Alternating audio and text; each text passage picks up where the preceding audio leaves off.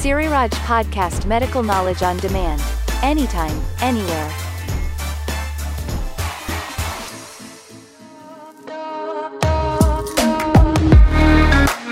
Smart Hospital อัปเดตเทคโนโลยี และบริการทางการแพทย์อัจฉริยะภายในสิริราช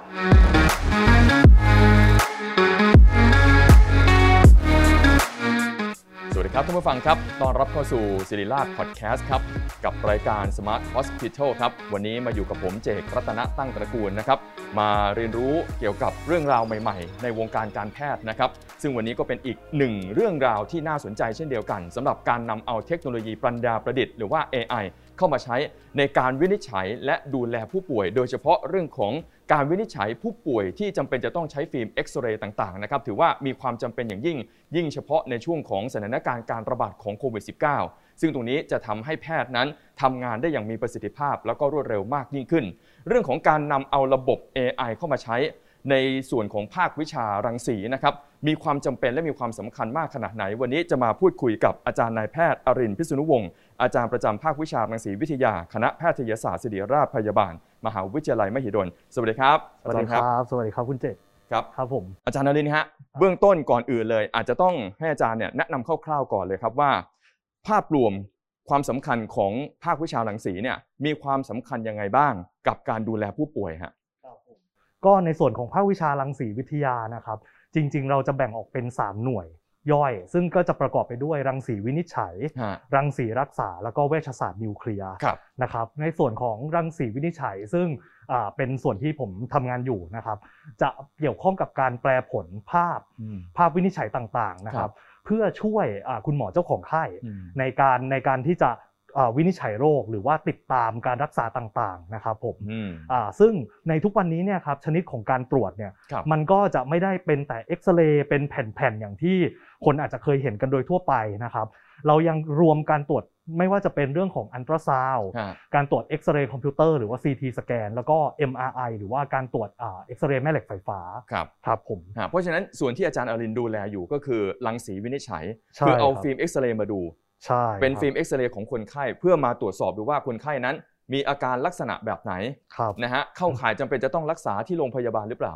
ใช่ เพื่อเป็น ใช่ครับ เป็นคนดูนะครับ ใช่ แต่ทีนี้ ครับ ที่ผ่านมามีปัญหายังไงบ้างครับ เดิมเนี่ยนะครับการตรวจเพื่อสร้างภาพวินิจฉัยขึ้นมาเนี่ยครับเราจำเป็นจะต้องมีการถ่ายภาพมาก่อน พอถ่ายภาพเสร็จเนี่ยเราก็จะต้องทำการปริ้นลงไปบนแผ่นฟิล์มอย่างที่ อืม ทุกคนอาจจะเคยเห็นกันนะครับ ครับ แล้วจากนั้นเนี่ยก็จะมีการ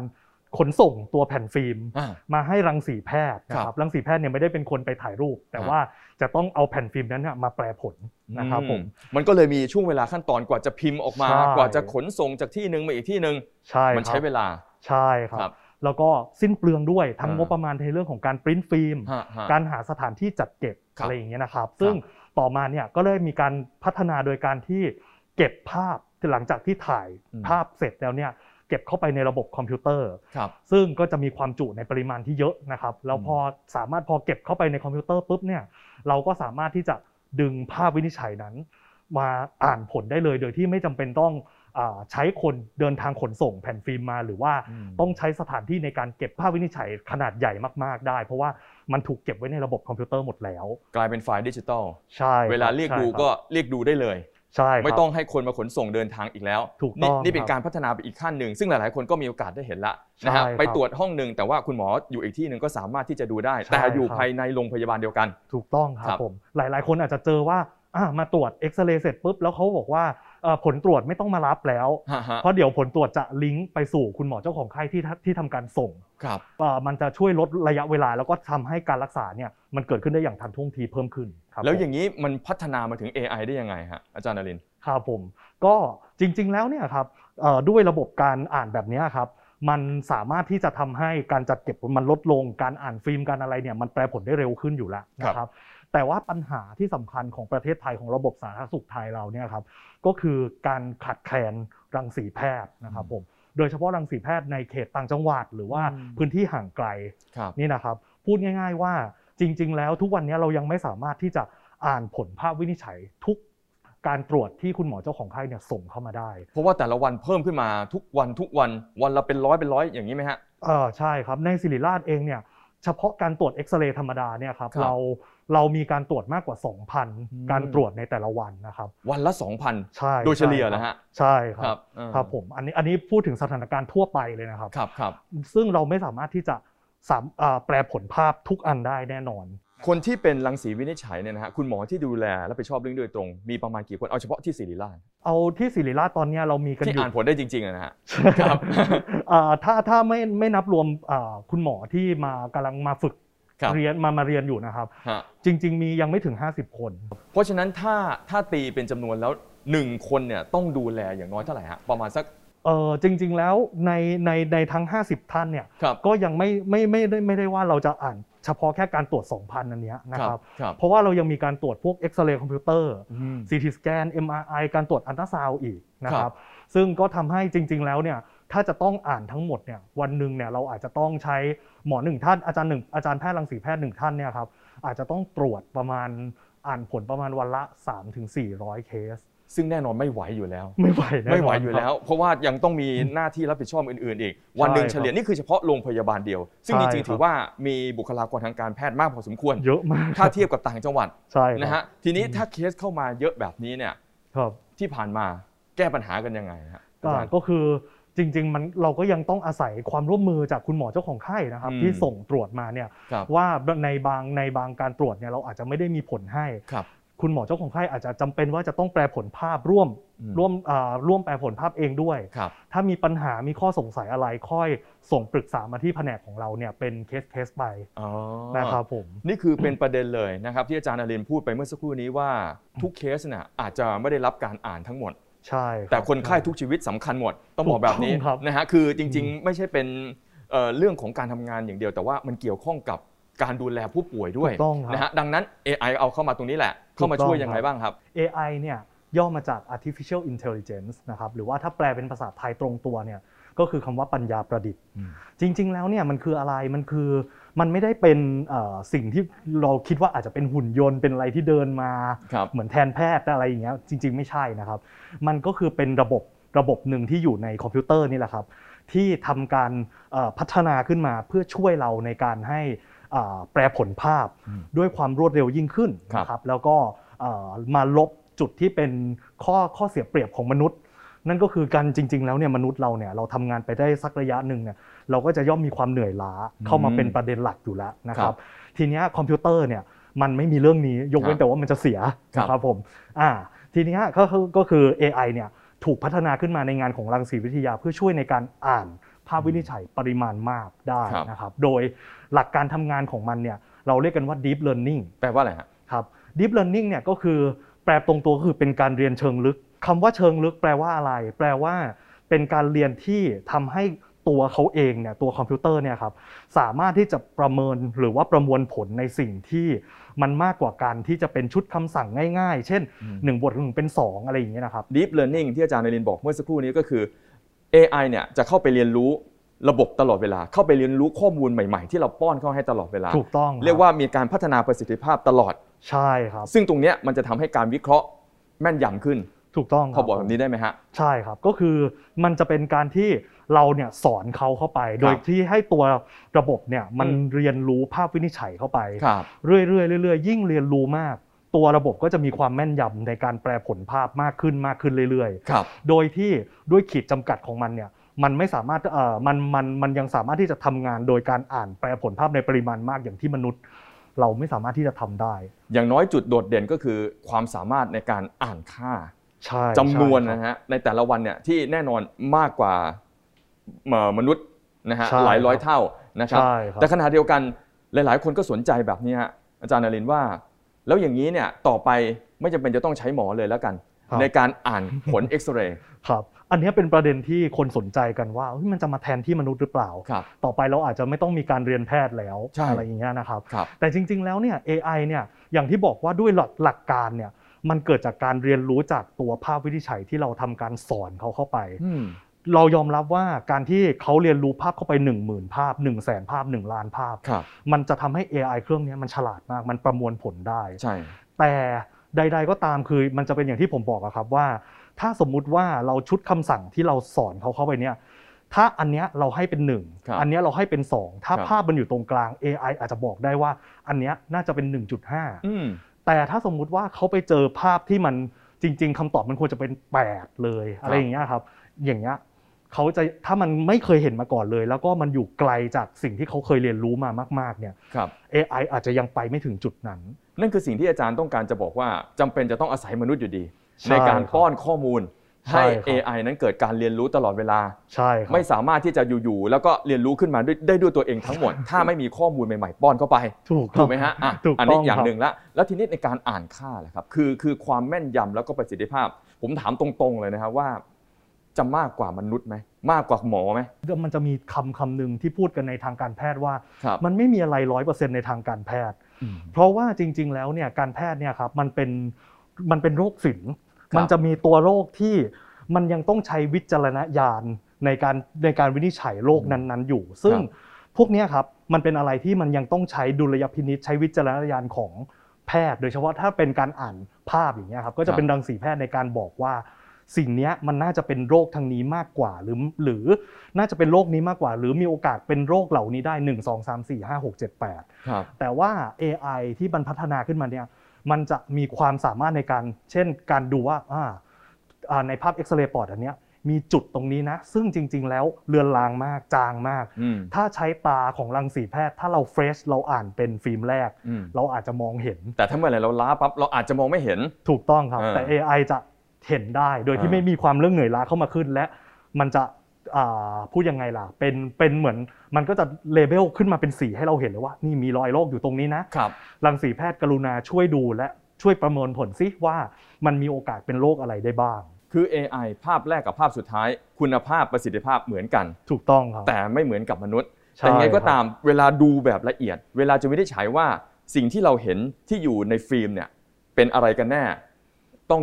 ต้องแพทย์เท่านั้น ใช่ และเป็นแพท ค ย์ รับ ผู้เชี่ยวชาญเฉพาะด้านด้วย ถึง ถู จะมองออ ต้ค ก บ อาจารย์ ใช่ บอกแบบนี้ ถูกต้องครับ ยังไงเพราะฉะนั้นคือแทนกันไม่ได้ร้อยเปอร์เซ็นต์ ใช่ครับ ร้อยเปอร์เซ็นต์แต่ทีนี้อ่ะถ้าถ้าในแง่ว่าจะมาแทนไม่ได้ ก็ต้องมาเป็นผู้ช่วย ถูก ที ต้ นี้ อง พ ค อ รับ ช่วยแล้วจะช่วยได้ดีมากขนาดไหนฮะถ้าเทียบกับประสิทธิภาพ จากการทำงานที่อาจารย์เอเลนบอกว่า วันเนี้ยเรามีเคสที่รอเราอยู่เนี่ยประมาณพันถึง 2,000 เคสต่อวันนะฮะ ใช่ครับ แล้วก็หมอหนึ่งท่านต้องดูแลเคสเนี่ยอ่านเนี่ยอ่านผลประมาณสัก 3-400 เคสต่อวัน ครับผม ทีนี้ AI จะเข้ามาช่วยยังไงบ้าง ฮะก็เราด้วยความที่เขามีประสิทธิภาพในการทำงานได้โดย ไม่รู้จักเหน็ดเหนื่อย ครับ นะครับ แล้วก็สามารถที่จะอ่าช่วยในการตรวจสอบรอยโรคต่างๆ ได้ อืม เราผู้ซึ่งเป็นหน้าที่เป็นรังสีแพทย์ที่ทำการเซตระบบ AI เนี่ย ครับ เราก็จะเป็นการบอกหรือว่าสอนเขาด้วยวิธี deep learning เนี่ยแหละครับ ครับ ว่าถ้า AI เนี่ยเห็นภาพวินิจฉัยลักษณะแบบนี้ อืม แสดงว่ามีความเสี่ยงสูงนะ ครับ ที่จะเป็นตัวโรคนั้น ฮะ ๆถ้าอย่างเงี้ยเป็นความเสี่ยงต่ำถ้าอย่างเงี้ยน่าจะเป็นพวกแบบเป็นลักษณะรอยโรคที่ไม่เกิดความเสี่ยง ครับ หรือเป็นลักษณะที่เป็นปกติมากกว่า อืม ประมาณนี้นะครับ จากนั้นเนี่ยเราก็ทำการเซตว่าถ้าสมมุติว่า AI เนี่ยเขาสามารถตรวจสอบได้ว่า ในภาพวินิจฉัยนั้นๆเนี่ยมีรอยโรคที่เป็นความเสี่ยงสูง ครับ อาจจะจำเป็นต้องได้รับการรักษาอย่างทันท่วงทีด้วยความรวดเร็ว หรือว่าเป็นโรคที่หลุดไปไม่ได้เลย เป็นโรคร้ายแรงมาก ให้ AI เนี่ยดีเทคมาแล้วรีบดึงภาพวินิจฉัยเหล่านั้น เข้ามาให้รังสีแพทย์ดูก่อน อืม ดูก่อนฟิล์มที่อาจจะดูแลวปกติ ครับ หรือว่ามีความเสี่ยงต่ำประมาณนั้นครับผม ครับ ตรงไหนที่ดูแล้วมีสัญญาณที่ไม่ค่อยดี ใช่ ส่ง ครับ เข้ามาให้ ใช่ แพ ครั ท บ ย์ดูเลยนะครับ ใช่ครับ อย่างน้อยก็เป็นการสกรีนในเบื้องต้น ลดภาระในส่วนตรงนี้ไม่จำเป็นจะต้องไปดูทุกทุกฟิล์มทุกเคสแล้วนะฮะประสิทธิภาพความเร็วเนี่ยสามารถทำได้เร็วขนาดไหน นี่เป็นสิ่งที่ผมก็สนใจนะครับทำได้เร็วขนาดไหน ใช่ ครับอ่าในช่วงในช่วงแรกๆเนี่ย AI เนี่ยการแปลผลภาพเอ็กซเรย์ปอดหนึ่งแผ่นเนี่ยครับอาจจะอาจจะยังใช้เวลาประมาณนาทีหนึ่งหนึ่งนาทีนะครับ ครับ แต่พอเราทำการ Deep Learning สอนเขามากขึ้นมากขึ้นเรื่อยๆเนี่ย อืม การอ่านผลเนี่ยมันจะใช้เวลาน้อยลงเรื่อยๆ จนในปัจจุบันเนี่ย AI ของโรงพยาบาลศิริราชเนี่ยใช้เวลาในการอ่านผลภาพเอ็กซเรย์ปอดหนึ่งแผ่นเนี่ยน้อยกว่า 1 วินาที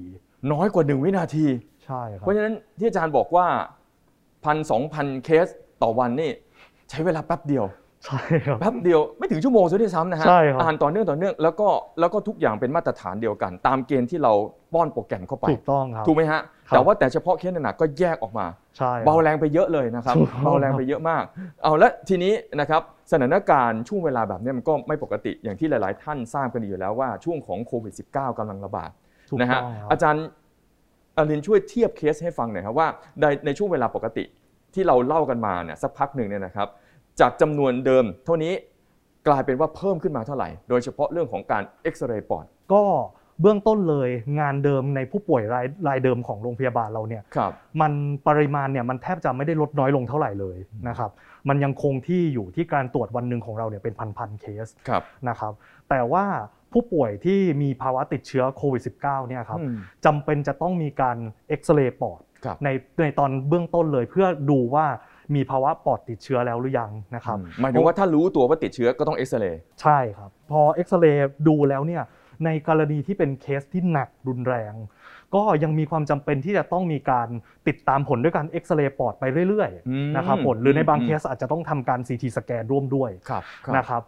เอ่อในส่วนของเอ็กซเรย์ปอดในกลุ่มผู้ป่วยโควิดของเราเนี่ยครับเอ่อมีปริมาณการตรวจจนทุกจนถึงทุกวันนี้นะครับประมาณอยู่ที่ 500ถึง1,000 เคส ที่เพิ่มขึ้นมาห้าเอ่อการตรวจนะ ห ค มาย รับ ถึง 500ถึง1,000 เคส อันนี้คือเพิ่มจากเดิม ใช่ครับ เพิ่มจากเดิม งั้นงั้นถ้าเราตีเป็นตัวเลขเดียวกัน ก็คือเดิมที่อาจารย์บอกว่าเฉลี่ยแล้วที่ศิริราชนะเอาเฉพาะที่ศิริราชอยู่ที่ประมาณสัก 2,000 เพิ่มขึ้นมาอีก 500ถึง1,000 ก็อยู่ที่วันหนึ่ง3,000 กว่าเคส ถูกต้องครับ ปัญหาของเราที่สำคัญอีกอย่างหนึ่งคือ ครับ ปกติแล้วเนี่ยภาพการตรวจเนี่ยครับ อืม การเวลามันเป็นสิ่งที่สำคัญมาก ๆ ใน ครับ ในเคสโควิดนะครับเดิมเนี่ยการตรวจบางอย่างที่มันไม่ได้สำคัญมาก เขาอาจจะรอผลได้เป็นวัน อ๋อใช่ฮะ ๆ นะครับแต่ว่าเอ็กซเรย์ในกลุ่มผู้ป่วยผู้ติดเชื้อโควิดเนี่ยครับเราต้องการที่จะให้ออกผลได้ได้เร็วที่สุด เท่าที่จะเร็วได้เนื่องจากมันมีผลต่อการตัดสินใจในการรักษาต่อนะครับ อืมอาจารย์ลองลองยกตัวอย่างให้ฟังหน่อยฮะ ครับผมก็อย่างเช่นว่าถ้าสมมติว่าผู้ป่วยติดเชื้อโควิดรายหนึ่งเนี่ยเขามีภาพเอ็กซเรย์ปอดที่เข้าได้กับการที่เขามีปอดติดเชื้อ หรือว่าที่ภาษาชาวบ้านเรียกว่าลงปอดแล้ว ครับ อะไรเงี้ยครับ ครับ อันเนี้ยจำเป็นที่ว่าจะต้องรักษาอยู่ในโรงพยาบาล ฮะ นะครับหรือว่าในในในในกรณีบางรายที่อาการหนักเนี่ย ครับ อาจจะต้องอยู่ใน ICU หรืออะไรอย่างนี้เลย ครับ แต่ในผู้ป่วยที่มีภาวะลงปอดแต่ว่าไม่ได้รุนแรงนะครับหรือว่าอาจจะยังไม่ไม่ลงปอดเนี่ย อืม ยังสามารถรักษาด้วยวิธีการอาอยู่ที่ hospital หรือว่าอยู่ที่เป็นแบบ home isolation ได้ อ๋อ มันช่วยในการตัดสินตรงนี้เลย ครับ ครับผม คือส่วนหนึ่งถ้าหากว่าเคสไม่หนักมากนะฮะ ก็อ ค ยู่ รับ บ้านได้ แต่ถ้า ใช่ เคสหนักต้องรีบเข้ามาสู่ระบบการรักษาที่โรงพยาบาลให้เร็วที่สุด คบ ตรงนี้ผลตรงนี้สำคัญมาก ถูก เพราะว่า ต้องครับ ถ้าเราปล่อยต่อ ๆ ไป คนที่คนไข้เนี่ยที่เป็นคนไข้แล้วเชื้อลงปอด ปล่อยระยะเวลา 2-3 วันในระหว่างการรอผล นั่นหมายถึงชีวิตเลย ถูกต้องครับ เพราะว่าเอ่อตัวโรคเขาเองเนี่ยผู้ป่วยโควิดบางรายเนี่ยครับถึงแม้ว่าจะมีภาวะปอดติดเชื้อแล้ว ครับ แต่ว่าเอ่อยังไม่แสดงอาการ เราก็ยังเจอได้เป็นระยะระยะอยู่ดี ซึ่งในผู้ป่วยกลุ่มพวกเนี้ครับจริง ๆ ควรจะต้องได้รับการรักษาอย่างเร่งด่วนในโรงพยาบาล อ๋อ มันถูกวัดกันด้วยภาพเอ็กซเรย์ปอด ครับ ว่าถ้าเป็นเยอะแล้วต่อให้อาการยังน้อยอยู่ ก็ควรจะต้องได้รับการรักษาเหมือนเป็นคนไข้หนัก แต่ปัญหาที่เกิดขึ้นที่ผ่านมารอผล ถูกต้องครับ ใช้เวลาในการตรวจกว่าที่จะได้ผลออกมา และวินิจฉัยออกมาเนี่ยช้าเกินไป ใช่ ช้าเกิน ครับ ไปนะฮะทีนี้เอ่อตรงนี้นะครับในพื้นที่ต่างจังหวัดจะทำยังไงฮะอาจารย์ พอพออ่ะตอนนี้เราก็รู้แล้วล่ะว่าเรามี AI เข้ามาช่วย แล้วจำนวนเคสของผู้ป่วยติดเชื้อโควิดก็มากขึ้นมากขึ้นทุกวัน และจำเป็นเข้าสู่ระบบการรักษาให้เร็วด้วยอ่ะแล้วจะเข้ามาช่วยตรงนี้มาเสริมยังไงได้บ้าง ครับผมเดิมเนี่ยเอ่อตัว AI สำหรับเอ็กซเรย์ปอดเราเนี่ยครับ ครับ เราใช้ในการอ่าช่วยช่วยเราในการคัดกรองพวกรอยโรคที่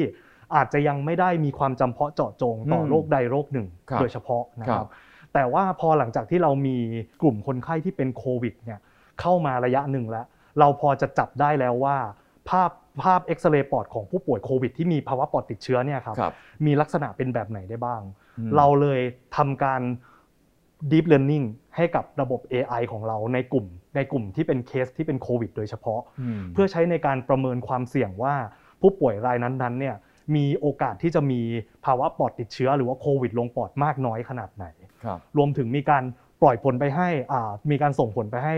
คุณหมอโรคติดเชื้อ อืม ทางที่ที่เขาอยู่ทางด่านหน้า ครับ เพื่อใช้ในการรีบคัดแยกผู้ป่วยออกมา แล้วก็รีบไปรักษาต่อครับผม ระบบ AI ของทางศิริราชจะรับเฉพาะเคสยังไงบ้างอะครับหมายถึงว่าเราจะสามารถเชื่อมต่อกับโรงพยาบาลอื่น ๆ ทุกอย่างจะต้องรวมศูนย์เข้ามาไหมเพื่อให้ระบบ AI เนี่ยเข้ามาช่วยประมวล อ้าวอันนี้คำเป็นคำถามที่ดีมากเลยครับ เดิมเนี่ยอย่างที่บอกไปว่าคนไข้ที่มีภาวะติดเชื้อโควิดเนี่ยทุกคนเนี่ยจะต้องควรจะได้รับการเอ็กซเรย์ปอด ครับ ปัญหาของเราก็คือผู้ป่วยเราเยอะมากนะครับ แล้วก็ทำให้คนที่ติดเชื้อโควิดเนี่ยมารวมกันอยู่ที่โรงพยาบาลศิริราชเพื่อรอเอ็กซเรย์ปอด อ่าใช่ฮะ นะครับซึ่งเป็นความเสี่ยงที่สูงมาก ครับ ความเสี่ยงที่สูงที่สุดคือเราเอ่อจริง ๆ ความเสี่ยงที่เรากังวลเนี่ยคือการที่ติดเชื้อในวงกว้าง ครับ ในเขตในเขตโรงพยาบาลเอง อืม แต่สิ่งที่เรากลัวที่สุดก็คือการที่มีการติดเชื้อของบุคลากรการแพทย์ของเรา โอ้ฮะ นะครับ เพราะว่า พอทุกคนมารอผลที่นี่ คนมารวมตัวกันอยู่ที่นี่ คนเสี่ยงไม่ใช่แต่ประชาชนทั่วไป บุคลากรทางการแพทย์ที่ทำงานอยู่ทุกวันก็เสี่ยงเหมือนกัน ครับ ฮะฮะ เพราะอย่างที่ได้เรียนไปแล้วตั้งแต่แรกว่าตอนเนี้ยคือทุกคนเนี่ยทำงานหนักขึ้น ครับ จากภาวะโควิดที่มี เพราะฉะนั้นการที่เราจะสูญเสียบุคลากรไปสักหนึ่งคนเนี่ยครับ อืม มันมันส่งผลกระทบต่อทั้งระบบ ดังนั้นเนี่ยเราก็เลยพยายามคิดว่าทำยังไงเพื่อไม่ให้ผู้ผู้ติดเชื้อโควิดเนี่ยเข้ามาเอ็กซเรย์ปอด ครับ อยู่ที่ในโรงพยาบาลทุกเคส อ่าน นะครับ ตอนเนี้ยเราเรามีฮอสพิทอลของโรงพยาบาลศิริราชเนี่ยอยู่ 2 แห่งด้วยกันนะครับ ทั้ง 2 แห่งตอนเนี้ยเรามีเอ่อเครื่อง portable X-ray ก็คือเป็นเครื่องที่สามารถที่จะถ่ายภาพ X-ray ปอดนะครับให้กับให้กับผู้ป่วยได้ อืม โดยที่ผู้ป่วยเนี่ยไม่จำเป็นว่าจะต้องเข้ามาที่โรงพยาบาลศิริราช ให้เขาไปถ่ายอยู่ที่ฮอสพิทอลได้เลย หลังจากที่ถ่ายภาพเอ็กซเรย์ปอดเรียบร้อยแล้วเนี่ยครับก็ทำการส่ง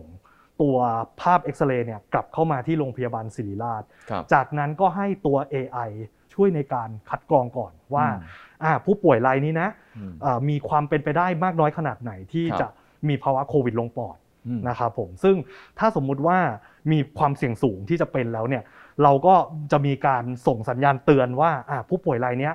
ยังอยู่ที่ฮอสพิทอลอยู่เลย แต่ว่าดูแล้วน่าจะมีภาวะปอดติดเชื้อรุนแรงแล้ว ก็จะได้รีบย้ายมารักษาที่นี่ ถูกต้องครับครับผอ๋มอแล้วทีนี้ถ้าเป็นโรงพยาบาลอื่นๆนะครับอาจารย์ เราจะมีการเชื่อมโยงหรือว่าจะช่วยเหลือผู้ป่วยในส่วนนี้ยังไงบ้าง อย่างที่ได้เรียนไปว่าเดิมเนี่ยมันเป็นการเก็บภาพเข้าไปอยู่ในระบบคอมพิวเตอร์ ครับ แต่เรายังมีปัญหาข้อจำกัดในเรื่องของขนาดของ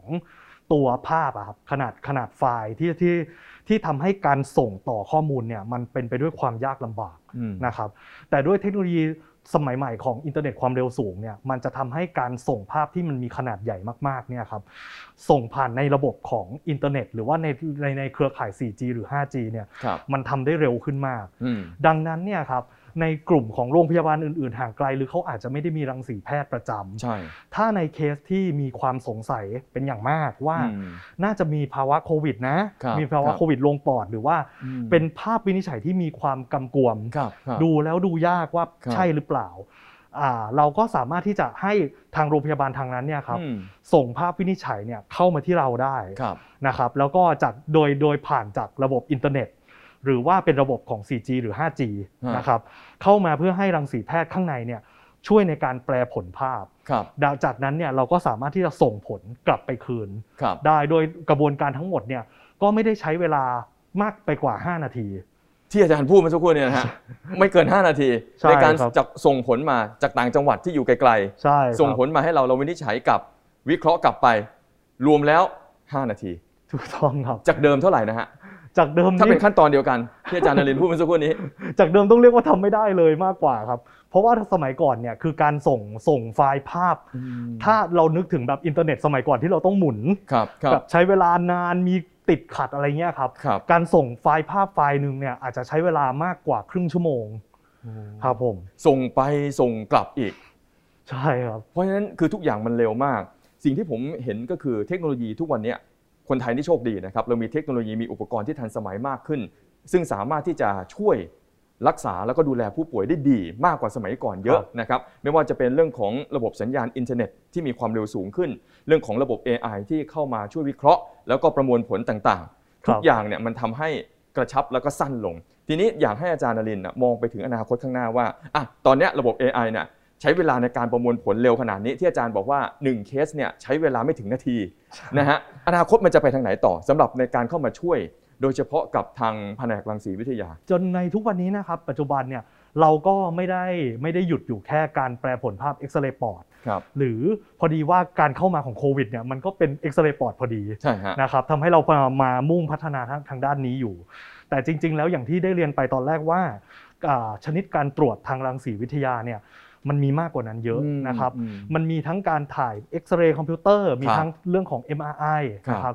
เราอยากจะให้ตัว AI เนี่ยเข้าไปช่วยในระบบต่างๆ ที่นอกเหนือจากการตรวจเอ็กซเรย์ทั่วไปด้วยนะครับ ตอนเนี้ยในโรงพยาบาลศิริราชของเราเนี่ยเราได้เริ่มต้นไปกับ 2 ชนิดการตรวจแล้ว อันดับแรกก็คือเป็นเรื่องของแมมโมแกรม ครับ ในการช่วยในการคัดกรอง และก็วินิจฉัยภาวะความเสี่ยงในการเกิดมะเร็งเต้านม อืม นะครับโดยการให้ AI เนี่ยเข้าไปเรียนรู้ภา ครั พ บ แมมโมแกรมนะครับแล้วก็อีกส่วนหนึ่งซึ่งอันเนี้ยสำคัญกับเรื่องของเวลามาก นั่นก็ อืม คือภาวะสโตรกหรือว่า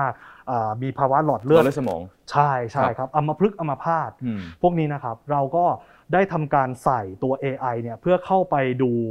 เพื่อเข้าไปดูเอ็กซเรย์คอมพิวเตอร์สมอง ครับ แล้วก็ประเมินอ่าความเสี่ยงว่าผู้ป่วยรายเนี้ย อืม มีภาวะอ่าหลอดเลือดในสมองตีบตัน ครับ จริงหรือไม่แล้วก็ อืม อยู่ในมีมีมีบริเวณที่มีมีสมองขาดเลือดมากน้อยขนาดไหน ครับ นะครับ เป็นไปได้ไหมครับอนาคตระบบนี้นะครับจะเข้าไปอยู่ในทุกที่ทุกโรงพยาบาลทั้งประเทศไทย เป็นไปได้ครับผม เพราะว่าเอ่อด้วยความที่มันเป็นการมันเป็นการระบบการเรียนรู้ที่เป็นการเรียนรู้ร่วมกันด้วย เพราะว่ายิ่ง AI มันได้รับการเรียนภาพภาพการตรวจเข้าไปมากเท่าไหร่ ครับ ตัวเขาเองจะมีความแม่นยำมากขึ้นเท่านั้น เดิมข้อจำกัดของเราคือการส่งผ่าน ครับ ไฟล์ภาพนะครับ แต่พอทุกวันนี้ด้วยความที่มีการเข้ามาของอินเทอร์เน็ตความเร็วสูง ครับ แล้วเนี่ยมันทำให้การส่งผ่านไฟล์ภาพเนี่ยมันเป็นไปด้วยความง่ายดายและรวดเร็ว ดังนั้นเนี่ยถ้าสมมุติว่าเราสามารถที่จะเซตระบบให้ขึ้นมา มีโรงพยาบาลต่างๆ ที่อยู่ในเครือข่าย อืม เราก็สามารถที่จะให้ AI เนี่ยเขาเข้าไปเรียนรู้ อืม โดยใช้ภาพของจากโรงพยาบาลอื่นด้วย และให้ AI เนี่ยเข้าไปสามารถที่จะแปลผล ครับ ให้กับภาพวินิจฉัยให้กับโรงพยาบาลอื่น ๆ ที่อยู่ในเครือข่ายเดียวกันได้ร่วมด้วยได้ โดยใช้ข้อมูลเดียวกัน ซึ่งฐาน ใช่ ข้อมูลก็จะใหญ่มากขึ้นด้วยนะครับ ใช่ ก็ยิ่ง ครับ โตยิ่งฉลาดขึ้นไปเรื่อย ครับ ๆ แต่สิ่งที่อาจารย์นรินทร์บอกยังไงก็ตามแทนแพทย์ไม่ได้ใช่ไหมฮะวันหนึ่งเราไม่ไม่คนคนไข้ทั่วไปจะไม่ได้มาปรึกษากับ AI อย่างเดียว ถูกไหมฮะยังไงยังไงอาชีพแพทย์ก็ยังจำเป็นถูกไหมฮะ มาก ทุสข มากครับผม เพราะว่าอย่างที่บอกไปแหละครับว่า การเรียนรู้ทั้งหมดของ AI เนี่ยมันยังเกิดขึ้นมาโดยเริ่มจากการที่เป็นรังสีแพทย์นี่แหละ ครับ เป็นคนสอนเขา อืม ว่าภาพวินิจฉัยต่างๆเนี่ยมันควรจะให้ให้หน้าตาเป็นแบบไหน ครับ ควรจะคิดถึงโรคไหนได้บ้าง อืม ดังนั้นถ้ามันเป็นอะไรที่เรายังไม่ได้สอนเขาเลย แล้วมันแบบอยู่ไกลจากตัวเขามากอย่างเงี้ยครับ ครับ มันก็อาจจะยังเป็นข้อจำกัดอยู่ อืม ในการในการที่จะใช้ AI เข้าไปช่วยตรวจครับ ครับ ผม นี่แหละครับก็คือผู้ช่วยมนุษย์เรียกได้ว่าเข้ามาเสริมประสิทธิภาพ เข้ามาทำให้ชีวิตของแพทย์นะครับ มีความสะดวกสบายมากยิ่งขึ้น จะได้มีเวลาไปดูแลผู้ป่วยมากยิ่งขึ้น ในส่วนของชีวิตของผู้ป่วยแต่ละคนเอง ก็จะมีโอกาสที่จะได้รับการรักษาจนกระทั่งหายป่วย มีสุขภาพที่ดี นี่คือเรื่องของเทคโนโลยีต่างๆ ที่เข้ามาในชีวิตประจำวันของเราในทุกวันนี้ โดยเฉพาะเรื่องของเทคโนโลยีปัญญาประดิษฐ์หรือว่า AI นั่นเอง วันนี้เราได้รับความรู้เลยนะครับสำหรับเรื่องของการนำ AI มาใช้ในการวินิจฉัยทางการแพทย์ โดยเฉพาะทางรังสีวิทยา วันนี้ขอบคุณ อาจารย์นายแพทย์อรินทร์พิษณุวงศ์อาจารย์ประจำภาควิชารังสีวิทยา คณะแพทยศาสตร์ศิริราชพยาบาล มหาวิทยาลัยมหิดลมาคุยกับเราในวันนี้นะครับ ขอบคุณครับ ครับผมขอบคุณมากครับ และทั้งหมดนี้นะครับก็คือศิริราชพอดแคสต์ครับ ในรายการ Smart Hospital กลับมาเจอกันใหม่ใน EP ถัดไปนะครับ กับเรื่องราวที่น่าสนใจในเทคโนโลยีทางการแพทย์ กับทางโรงพยาบาลศิริราช ส่วนวันนี้ขอบพระคุณสำหรับการติดตามรับชมรับฟังด้วยนะครับ ผมเจกรัตนะตั้งตระกูลและทีมงานลาไปก่อนสวัสดีครับ Smart Hospital อัปเดตเทคโนโลยีและบริการทางการแพทย์อัจฉริยะภายในสิริราช ติดตามพอดแคสต์ของสิริราชได้ที่ SoundCloud, Spotify และ Apple Podcast ชื่อ Channel สิริราช Podcast และรับชมรูปแบบวิดีโอได้ทาง Facebook และ YouTube สิริราช PR Siriraj Podcast Medical Knowledge on Demand. Anytime, anywhere.